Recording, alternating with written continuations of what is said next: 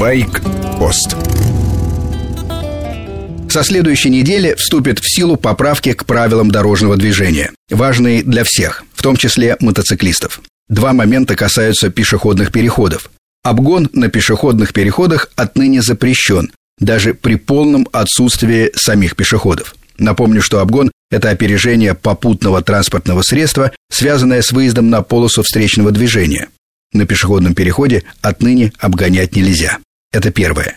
Второе. Если какое-то транспортное средство тормозит или останавливается перед пешеходным переходом, все остальные участники движения должны тоже затормозить или полностью остановиться. Поправка понятна. Было много случаев, когда машина останавливалась, пропуская пешехода на переходе, а другие продолжали движение, и пешеход из-за стоящего автомобиля выходил прямо под колеса едущему транспорту. Теперь неважно, Видите вы пешехода или нет, если машина в соседнем ряду затормозила и остановилась у пешеходного перехода, вам надо сделать то же самое.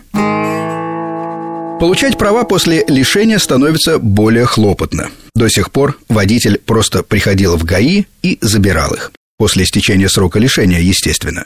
Теперь придется сдавать теоретический экзамен. Нововведение неприятное, но полезное. Ежедневная езда по улицам и дорогам России меня убеждает. Правила дорожного движения большинство знает слабо.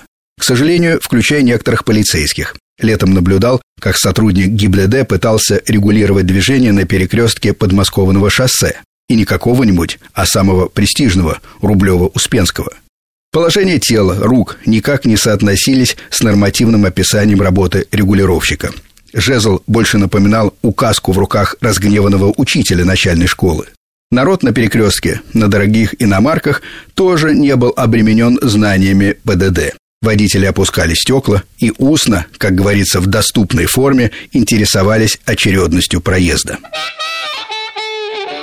Еще одна поправка касается пешеходов. С 1 июля следующего года в темное время суток вне населенных пунктов им приписано применять светоотражающие средства, то есть одеваться в одежду с полосками или жилеты на манер дорожных рабочих, или рюкзак иметь с такими светоотражающими элементами. Цель благая. Серые фигуры пешеходов плохо видны на обочинах неосвещенных дорог. Это правда. Но как добиться выполнения нового пункта ПДД? Пешеходных прав не существует. Как будет строить свою работу патрульный экипаж с детьми, пожилыми людьми или нахальными подростками? Искать родителей или ответственных родственников? Увещевать алкоголиков?